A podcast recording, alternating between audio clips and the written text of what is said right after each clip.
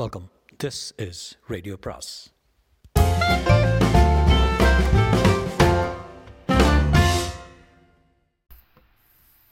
சுஜாதாவின் September பலி பாகம் ஏழு.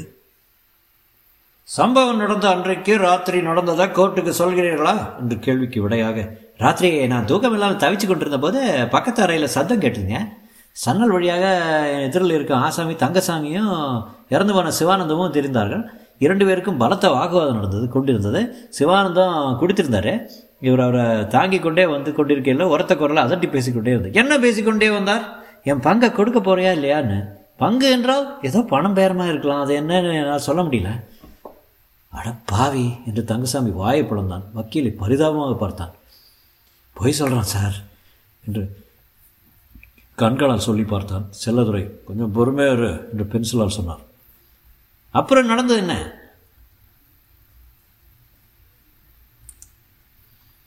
பக்கத்தறையில் சப்தம் அதிகரித்தது. இரண்டு பேருக்கு வாக்குவாதம் வலுத்தது. அதன் பின் கொஞ்ச நேரம் சாமான்கள் உருள சப்தமும் லொட்டுன்ற ஏதோ விழும் சப்தமும் கேட்டு அதன் பிறகு எல்லாம் மௌனமாகிட்டுது அதன் பின் நீங்கள் என்ன செய்தீங்க? நான் விபரீதம் எதுவும் நடந்ததுன்னு நினைக்கல. கொஞ்ச தூரம் கழித்து பார்த்தபோது ஒரு ஆள் மெல்ல பதுக்கமாக அறை விட்டு விலகுவது தெரிந்தது. ஜன்னல் வழியாக பார்த்ததில் அவர் முகம் தெரிந்தது. அந்த ஆள் எதிரே குற்றவாளி கொண்டில் இருக்கிற திரு தங்கசாமி என்பவர் தான் இது பற்றி எனக்கு சந்தேகமே இல்லை. அவரை குறுக்கு விசாரணை செய்ய தங்கசாமியின் வக்கீல் செல்லதுரை எழுந்து மிஸ்டர் உலகநாதன் நீங்கள் இதெல்லாம் பார்த்துதான் சொல்கிறீங்களே அப்போ மணி என்ன இருக்கும்? அப்போ என்ன மணின்னு சரியாக சொல்ல முடியலங்க ஏன் கை கடிகாரம் இல்லையா? கை கடிகாரம் இருந்ததுங்க. அதை மேசை மேலே கட்டி வச்சுருந்தா ஞாபகம். ஆச்சரியமாக இருக்க. கை கடிகாரத்தை கையில் கட்டிக்காமல் ஒரு ஹோட்டல் மேசை மேலே கட்டி வச்சேன்னு சொல்கிறீங்க வச்சதா ஞாபகம் தான் சொன்னேன். வச்சிருக்கலாம் வைக்காமல் இருந்துக்கலாம் அப்போ மணி பார்க்கல. இல்லைங்க. உத்தேசமாக என்ன மணி இருக்குன்னு சொல்ல முடியுமா? இல்லைங்க உத்தேசமாக கூட சொல்ல முடியாதுங்க. நடுராத்திரி நான் தூங்க போயிட்டேன் அவ்வளோதாங்க சொல்ல முடியும். நடுராத்திரின்னா பன்னிரெண்டு மணின்னு வச்சுக்கலாமா? இல்லைங்க அவ்வளோ இந்த தீர்மானமாக சொல்ல முடியலைங்க. அப்படியா ஏன்? நான் தான் மணி பார்க்கலன்னு சொல்லலையே. தட்ஸ் ஆல் யுவர் ஆன் அடுத்த சாட்சி சொன்னவன் தங்கசாமிக்கு பரிச்சயம் இல்லாத முகம். தங்கசாமியும் சிவானந்தத்தையும் சிக்கப்பேட்டையில் ஒரு சந்து முனையில் சந்தித்ததாக தங்கசாமி அவனிடம் வந்து ஒரு இடத்தை கூட்டிச் செல்லுமாறு கேட்டதுக்கு தனக்கு அந்த இடத்தை பற்றி எல்லாம் தெரியாது என்று சொன்னதால் அவர்கள் விலகி போய்விட்டதாக சொன்னார். அப்போது அவர்கள் இருவரும் என்ன நிலையில் இருந்தார்கள்? ஒருவர் குடிச்சிருக்கேன் மற்றவர் வந்து அவர் வாய்ச்சண்டை போட்டுட்டு அதட்டிக்கிட்டு இருந்தார். அவங்க என்ன பேசிக்கிட்டு இருந்தாங்க கேட்க முடிந்தா அவங்களுக்கு முடியுது என்ன பேசிக்கிட்டு இருந்தாங்க ஏதோ பங்கு போட்டுக்கொள்வதை பற்றி குறுக்கு விசாரிக்கும் போது செல்லதுரை நீங்கள் அவங்கள ரெண்டு பேரையும் பார்த்ததாக சந்து முனையில் பார்த்தாக சொல்கிறீங்களா அப்போ என்ன மணி இருக்கும்? அது இருக்குங்க சும்மா பத்து பதினொன்று பத்தா பதினொன்னா? எப்படிங்க சொல்ல முடியும்? நான் என்ன வாட்சா கட்டியிருக்கேன்? அவங்க என்னமோ இடத்துக்கு போகணுன்னு சொன்னாங்களே என்ன இடம்? அது வந்துங்க அது வந்துங்க பொம்பளை விஷயமா கேட்டாங்க. தட்ஸ் ஆல் யுவர் ஆனர் மெல்ல மெல்ல இரண்டு சாட்சியங்களும் வரி வரியாக சொல்ல அதை டைப் அடித்து கையெழுத்து வாங்குவதற்கு இந்த இரண்டு சாட்சிகளுக்கும் இடைவேளை வரை போ ஆகிவிட்டது. போலீஸ்காரர்கள் வர காத்திருந்த போது காரிடாரில் சிகரெட் குடித்து கொண்டு எதிர்காப்பு வக்கீல்களுடன் சிரித்து பேசிக்கொண்டிருந்த செல்லதுரையை சற்று உறக்கமாகவே கூப்பிட்டான் தங்கசாமி என்னப்பா? எனக்கு ரெண்டு பேரும் அப்பாட்டமாக பொழுகுறாங்க. நீங்கள் மணி என்ன மணி என்னன்னு கேட்டுட்டு விட்டுறீங்க? ரங்கசாமி உனக்கு தெரியாது. அவங்க மணி என்னன்னு கரெக்டாக சம்பவம் நிகழ்ந்த இடத்துல உன்னை இந்த மாதிரி பார்த்து இந்த மாதிரி போனான்னு கரெக்டாக டைம் சொல்லாத வரைக்கும் அவங்க சாட்சியம் செல்லாது பாரு. அதான் பாயிண்ட்டு ஆ அப்படிங்களா? நீ என்ன வேணால் அந்த ஆளோட சண்டை போட்டிருக்கலாம். ஆனால் அது வந்து அந்த சமயத்தில் இல்லாத வரைக்கும் அந்த சாட்சியத்துக்கு மதிப்பு போடுறது பாரு? சமயத்தை விடுங்க. அவங்க இப்படி அபாண்டம் பொழுகிறாங்களே யாருங்க இந்த கட்டுப்பாயிலுங்க? நான் தான் சொன்னேன் சாட்சி சொல்ல நிறைய சனம் இருக்குது. அவங்க இப்படித்தான் ஜோடிப்பாங்க. அதை நான் சமாளித்தா தான் ஆகணும் முதல்ல உன்னை சந்திச்சவே சொன்னேன்னா இல்லையா? சார் இருந்தாலும் இந்த பொய் சொன்னால் பொழுத்து போயிடாது. போகாது. அதுதானே சோகம். பார்க்கலாம்.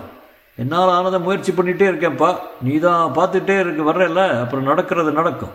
எப்படிங்க ஒரு நிரபராதிக்கு தண்டனை கிடைக்கும்?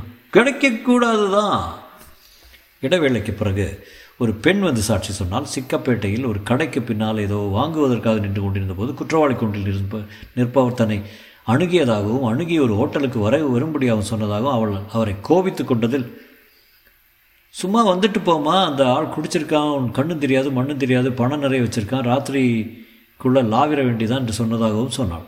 தங்கசாமிக்கு திடீரென்று ஒரு சந்தேகம் வந்தது. கேஸ் கேஸ் மாறி போய்விட்டதா? இந்த மாதிரி அது வேறு ஏதாவது கேஸா? நான்காவது இந்த பெண்ணிடமாவது சிக்கப்பேட்டைக்கு போனதாவது பேசினதாவது என்ன விபரீதம்? வேறு யாரோ செய்த வேறு ஏதோ குற்றத்தை பற்றி எல்லாரும் பேசிக்கொண்டிருக்கிறார்களா இல்லை இது நான் இல்லை நான் இல்லை. செல்லதுரை குறுக்கு விசாரிக்கும் போது இதெல்லாம் எப்போம்மா நடந்தது? என்று முதல் கேட்டேன் ராத்திரிங்க. ராத்திரின்னா பன்னெண்டு மணி நேரம் இருக்குது ராத்திரி எத்தனை மணிக்கு? சரியாக தெரியலைங்க. பத்தா பதினொன்னா பன்னிரெண்டா ஒன்னான்னு சொல்ல முடியாது. ஒரு பன்னிரெண்டு மணிக்கு சொல்லலாங்க. எப்படி சொல்லலாம்? பதினொன்றுன்னு நான் சொல்கிறேன் அதுவும் இருக்கலாங்க. அதுவும் இருக்கலாமா? அதுதானா? இருக்கலாங்க. தட்ஸ் ஆல் யுவர் ஆனர் என்று தங்கசாமி பார்த்து வெற்றி புன்னகை விட்டு உட்கார்ந்தார் செல்லதுரை. எதிர்க்க புன்னகை என்று தங்கசாமிக்கு வழங்கவில்லை. முதல் பரிச்சய முகமான ஹோட்டல் முதலாளி வந்தார். தங்கசாமி ஒரு வருஷத்துக்கு மேல் தெரியும் என்றும் தங்கசாமி ஹோட்டலுக்கு கஸ்டமர் பிடித்து கொண்டு வருவான் என்றும் ஹோட்டல் என்பது ஒரு ஒரு பார்ட்னர்ஷிப் ஹோட்டல் என்றும் குறிப்பிட்ட தேதி குறிப்பிட்ட சிவானந்தம் என்பவரை தங்கசாமி தான் அழைத்து கொண்டு வந்ததாகவும் சொன்னார். அழைத்து வந்தபோது தங்கசாமி என்ன சொன்னார்? சார் இது நம்ம ஃப்ரெண்டு ரொம்ப நாளாக பழக்கம். ஒரு ரூம் கொடுங்கன்னா அவனை அறியாமல் அவனை சுற்றிலும் நகர்ந்தன. சாட்சி சொன்னார்கள் சொல்கிறவர்கள் சாதகமா பாதகமா என்று கூட தெரியவில்லை. வக்கீல்கள் பேசிக்கொண்டார்கள். தன் கட்சி வக்கீல் எதிர்கட்சியுடன் சிரித்து பேசிக்கொள்வதை பார்த்தான். காந்தி படத்தை தவிர அந்த கோர்ட் அறையில் மற்றதெல்லாம் மாயமும் பொய்யுமாக விரவி இருப்பதாக போல் உணர்ந்தான் உன் பெயர்? தங்கசாமி. தங்கசாமி நீ ஒரு திருட்டு கேஸில் மாட்டிட்டு ஜெயிலுக்கு போனியா இல்லையா? அது திருட்டு கேஸ் இல்லைங்க. அது வந்து ஜெயிலுக்கு போனியா இல்லையா? அது அது வந்து அதுக்கு இதுக்கு என்ன சம்மந்தம் என்று வக்கீலை பார்த்தான். வக்கீல் தலையாட்டினது புரியவில்லை. ஆமாங்க. சரி சிவானந்தத்தை முதல்ல இப்போ சந்திச்சேன் அதான் சொல்லிட்டேனுங்களே எவ்வளோ முறை? இதை பாரு. கேட்ட கேள்விக்கு பதில் சொல்லு. எவ்வளோ முறை கேட்டாலும் பதில் சொல்லி ஆகணும் என்று நீதிபதி கா அதட்டினார். சரிங்கய்யா. சொல்லு. சிவானந்தத்தை அன்னைக்கு காலையில் ஸ்டேஷனில் பார்த்தேங்க. அவன் முன்னமே தெரியுமில்ல? சத்தியமாக தெரியாதுங்க. அவர் பேர் எப்படி தெரியும்? அவர்கிட்ட பேசிகிட்டு இருந்தப்போ அவரே சொன்னாருங்க. நீ கேட்டியா? உங்கள் பேர் என்னன்னு? அவர் ரெண்டு பேர் வச்சுருந்தாருங்க. நீ அவர் பேர் கேட்டியா? அதுக்கு அவர் பதில் சொன்னாரா? அவர் சொன்னாருங்க என் நிஜ பேர் ஒன்று பொய் பேர் ஒன்று this is all very confusing என்றார் நீதிபதி. அவர்கிட்ட பணம் இருக்குன்னு உனக்கு எப்படி தெரியும்? வக்கீலை பார்த்தான். அவர் பதில் சொல்லு என்று அனுமதித்தார். இதற்கு எப்படி பதில் சொல்வது என்று திணறினான். கேள்வி பதில் என்பது கோர்ட்டில் வேறு விதமாக இருந்தது. ஒவ்வொரு கேள்வியும் கேட்கப்படுவது எழுதி கொள்ளப்பட்டது வாசிக்கப்பட்டது பதில் சொல்ல அவகாசம் அளிக்கப்பட்டு அதுவும் எழுதி கொள்ளப்பட்டது. எல்லாமே மெல்ல மெல்ல விசித்திரமாக சொல்லும் பதில் மொழிபெயர்க்கப்பட்டு பென்சில் அவன் கூற்றை மாற்றுகிறது என்பதை பற்றி சந்தர்ப்பம் இல்லாமல் தினம் தினம் அந்த வழக்கு நடந்தது. வக்கீல் ஒரு சாயங்காலம் சிறையில் அவனை சிந்தித்து சந்தித்து பார் தங்கசாமி கேஸ் கொஞ்சம் மோசமாயிட்டு இருக்கு என்னங்க? உனக்கு எதிராக நிறைய சாட்சி சேர்ந்துருக்காங்க நீ தான் செஞ்சிட்ருப்பேன்னு சந்தேகம் வந்துடுச்சு வந்துட்டுருக்கு. சர்க்கம்ஸ்டன்ஷியல் எவிடன்ஸ் ரொம்ப ஸ்ட்ராங்காகவே இருக்குது புரியும்படி சொல்லுங்களேன் வா. சுருக்கமாக சொன்னால் உனக்கு தண்டனை கொடுத்துருவாங்க. என்ன தண்டனை? என்றான் பதற்றத்துடன் பயப்படாத ஆயுள் தண்டனை தான் கொடுப்பாங்க. ஆயுள் தண்டனைனா இனிமேல் சாகிற வரைக்கும் ஜெயிலா?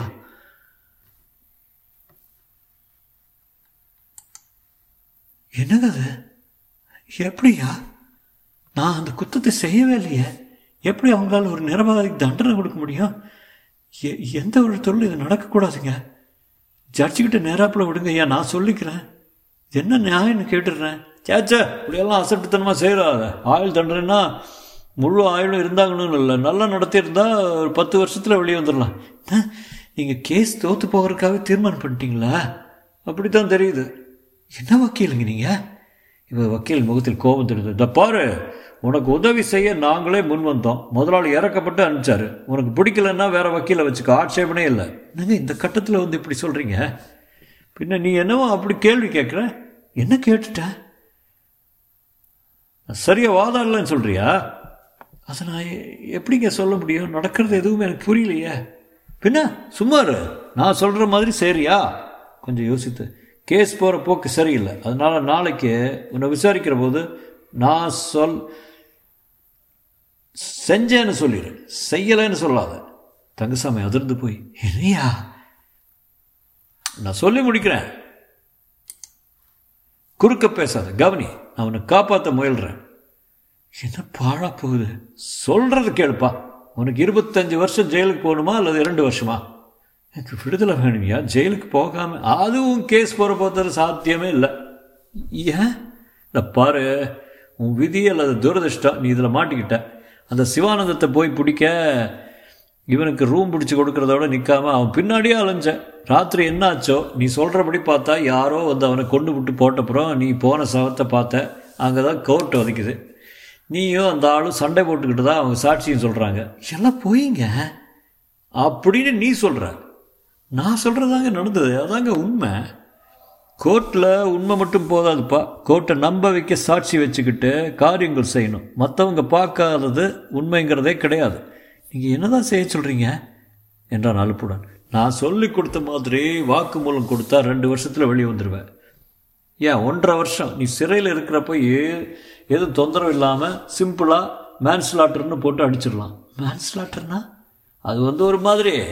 அந்த ஆள் சிவானந்தத்தோட உனக்கு சச்சரவு ஏற்பட்டாப்புல அவன் குடிச்சிட்டு தாக்க வந்ததாகவும் உன்னை காப்பாற்றிக்க நீ அப்படி ஒரு தள்ளு தள்ளி மண்டை மேலே போட்டு அதுக்கப்புறம் தெரியாமல் நீ புறப்பட்டு வந்துட்டாவும் சொல்லிடலாம். தங்கசாமி திகைத்து போயிட்டு இருக்க. வக்கீல் திறந்து. இதனால எல்லாருக்கும் நன்மை. நீ செய்தது கொலை இல்லை முன்னாலேயே திட்டம் போட்டு எதுவும் செய்யலை கோர்ட்டில் காட்டிட்டா போதும். அது சுலபம். தற்காப்புக்காக செய்தால் நிரூபிச்சிட்டா போதும். தண்டனை அதிகம் கிடையாது. அதிகப்படியாக மூணு வருஷம் அதே அப்பீல் செஞ்சிடலாம். என்ன சொல்கிற தங்கசாமி நகத்தை கடித்து பாழாக்கினான். என்ன சொல்கிற என்னத்தை சொல்வேன்? தூக்காயத்தை எடுத்து மாட்டிக்கன்னு சொல்கிறீங்க நல்ல வக்கீலையா நீங்கள் சொன்ன கோவிச்சுக்கிறீங்க. பாதியில் விட்டுட்டு போயிடுறேங்கிறீங்க. அதுக்கு இல்லைப்பா உன் கேஸ் இருக்கிற நிலவரத்தை பார்த்தா தானே சொல்கிறேன் அவனுக்கு நல்லது தானே சொல்கிறேன் நல்லதா? செய்யாத குத்தத்தை தலைமையில் தூக்கி வைக்கிறீங்க? பாரு தங்கசாமி நான் உண்மையை உங்ககிட்ட சொல்லிடுறேன். உன் கதையில் எனக்கு கூட நம்பிக்கை இல்லை. நீ எங்கிட்ட கூட உண்மையை சொல்லலைன்னு சந்தேகமாக இருக்குது அவன் கூடவே நாலு பூரா இருந்துட்டு ஆ? அந்த பத்து நிமிஷம் மட்டும் வெளியே சிகரெட் கடைக்கு போயிருந்தேன்னு சொன்னால் எந்த கோர்ட்டில் நம்புவாங்க? ஆ? நீயே யோசிச்சு பாரு. உடனே பதில் சொல்ல வேண்டாம். கோர்ட் அர்ஜென்ட் ஆகிருக்கு இன்னும் ஒரு நாள் டைம் இருக்குது. அதுக்குள்ளே நீ யோசிச்சு தீர யோசிச்சு எனக்கு சொல்லு. ரெண்டு வருஷம் ஜெயிலுக்கு போனால் தான் என்ன? இதுக்கு முந்தி போனவன் தானே நீ? போனவன் தாங்க. அதனால் இனிமேல் நல்ல பிள்ளையாக இருக்கணும். அந்த பக்கமே தலை வச்சு படுக்கக்கூடாதுன்னு தீர்மானிச்சிங்க. ஒரு ஒரு நாள் நீங்கள் ஜெயிலில் இருந்து பாருங்கள் தெரியும். சின்ன ஜன்னல் வழியாக வெறும் மரக்கிளையை பார்த்துட்டு ஒரு எட்டு மணி நேரம் இருந்து பாருங்கள் தெரியும். அந்த நாத்தத்தை அந்த பாதி இருட்டை அவங்க நம்ம நடத்துகிற விதத்தை பகலிரவு தெரியாமல் தேதி தெரியாமல் எதிர்பார்க்குறது எதுவுமே இல்லாமல் வேண்டாங்க நான் மறுபடியும் அங்கே போன செத்து போயிடுவேங்க. அப்படியெல்லாம் மோசம் இல்லைப்பா இப்போல்லாம் சிறையை எவ்வளோ வசதியெல்லாம் செஞ்சு வச்சுருக்காங்க லைப்ரரி வச்சுருக்காங்க. உன்னை போல் நல்ல நடத்தில் உள்ளவங்களுக்கு சிறைக்கு வெளியே டியூட்டி போட்டுருவாங்க. நீங்கள் சொல்கிறத பார்த்தா எனக்கு சந்தேகம் வருது வக்கீலையா? என்ன? என்னை ஜெயிலுக்கு அனுப்புறதுக்கு தீர்மானம் பண்ணிக்கிட்டு அப்புறம் தானே நீங்கள் எனக்கு வாதாட வந்திருக்கீங்கன்னு. என்னப்பா அப்படி சொல்கிற எந்த வக்கீலும் அந்த மாதிரி செய்ய மாட்டான். உன் கேஸ் இருக்கிற நிலையில் உனக்கு புத்தி சொன்னேன். அவ்வளோதான் என் கேஸை நீங்கள் சரியாக நடத்துறீங்க. என் திறமைக்கு எத்தனை சாத்தியமோ அவ்வளோதான் என்னால் முடியும். இருந்தாலும் எனக்கு ஓரத்தில் குறுகுறுன்னு ஒரு சந்தேகம் வருதுங்க. நீங்கள் எல்லாருமே ஒரே கட்சி ஒன்று சரிதான். நீ சொல்கிறது வேடிக்கை இருக்குது.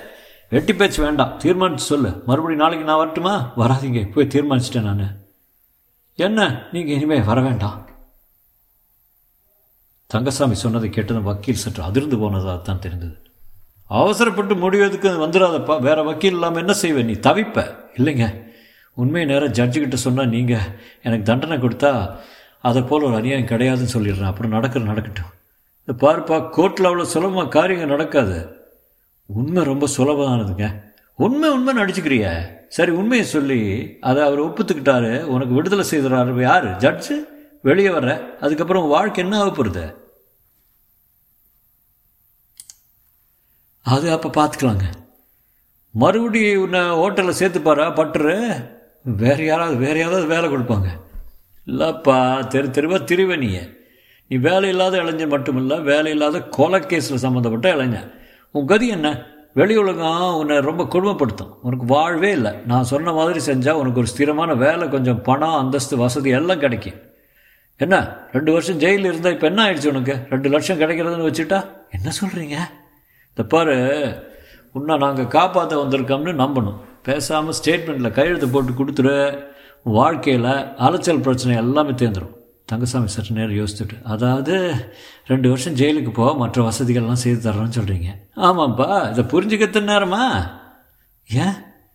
அப்புறம் பாரு நீ உள்ளே இருக்கிறப்போ உனக்கு உறவுக்காரங்க யாராவது இருந்தால் அவங்களுக்கு பணம். ஏன்? என்ன ஏன்? ஏன் எதுக்காக இந்த உதவி செய்கிறீங்க அதான் சொன்னேன் முதலாளிக்கு உன்னை பிடிச்சி போச்சு.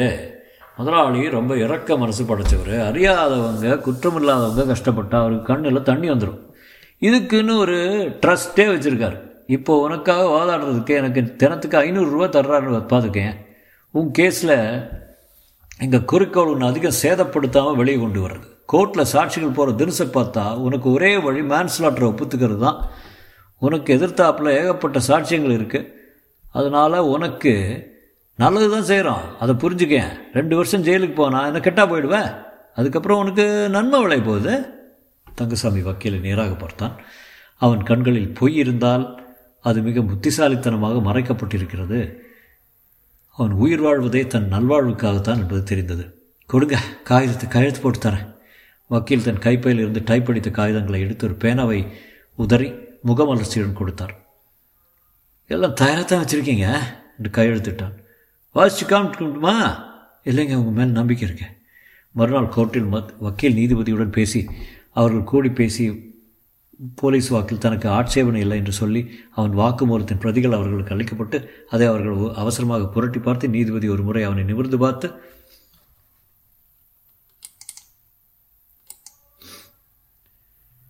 தங்கசாமி கலை கவலைப்படவில்லை. தன் வாழ்வு செல் திசை அவனுக்கு புரியவில்லை. நடப்பது நடக்கட்டும். தூக்கு தண்டனை ஆயுள் தண்டனை இரண்டு மூன்று வருஷ சிறைவாசம் விடுதலை எல்லாமே அவனுக்கு ஒன்று போலத்தான் தோன்றியது. யாரோ நகர்த்தி விளையாடும் சதுரங்க ஆட்டத்தில் அவன் ஒரு காய் அதுவும் சின்ன சிப்பாய் காய் என்று தோன்றியது. ஆடுபவர்கள் யார் என்பதும் தெரியவில்லை. அதை பற்றி இப்போது அவன் கவலைப்படவும் இல்லை. நீதிபதி பக்கம் பக்கமாக தன் தீர்ப்பை ஆங்கிலத்தில் வாசித்த போது அவனுக்கு தூக்கம் வந்தது. என்ன சொல்கிறார் என்பது புரியவில்லை. மான்ஸ்லாட்டர் என்ற வார்த்தை அடிக்கடி வாசித்த பின் சேவகன் வந்து நீதிபதி எழுந்ததும் நாற்காலியை மரியாதையுடன் நகர்த்த எல்லாரும் எழுந்து நிற்க அவர் தன் சொந்த அறைக்குள் மறைந்ததும் திரும்பி வக்கீல் பலருடன் கைகுலுக்கிவிட்டு அவனிடம் வந்து கைகொடுப்பா நாம் நினச்ச தீர்ப்பு கிடச்சிருச்சு. எனக்கு விடுதலை செஞ்சிட்டாரா இல்லைப்பா மூணு வருஷம்தான் கொடுத்துருக்கார். அதில் பெரிய சக்ஸஸ்ஸு அதை குறைக்கிறதுக்கு உடனே அப்பீல் செய்திடலாம். கவலைப்படாத. நிஜமாகவே தப்பிச்சாச்சு பண்ணி தலைக்கு வந்தது மூணு வருஷத்தோடு போச்சு. ரொம்ப அதிர்ஷ்டக்காரணி நன்றிங்க என்றான் உணர்ச்சி இல்லாமல். அப்போது நான் வந்து அப்புறம் பார்க்குறேன் என்ன? அப்பீல் காகிதங்களை தயாரித்து வந்து பார்க்குறேன். கவலையே விடாத. உன்னை கைவிட மாட்டார் முதலாளி. என்ன செய்ய போகிறாரு சரி நீங்கள் சொன்ன மாதிரி வாகடி மூலம் கொடுத்து தண்டனை வாங்கி கொடுத்துட்டீங்க. ஆ வாங்கி கொடுத்தேன்னு சொல்லாத கிடைக்க வேண்டிய தண்டனை குறைச்சி கொடுத்தேன். சரி என்னவோ செஞ்சீங்க. யாரோ முதலாளி வந்து எனக்கு பணம் கொடுப்பான்னீங்க. எப்படி?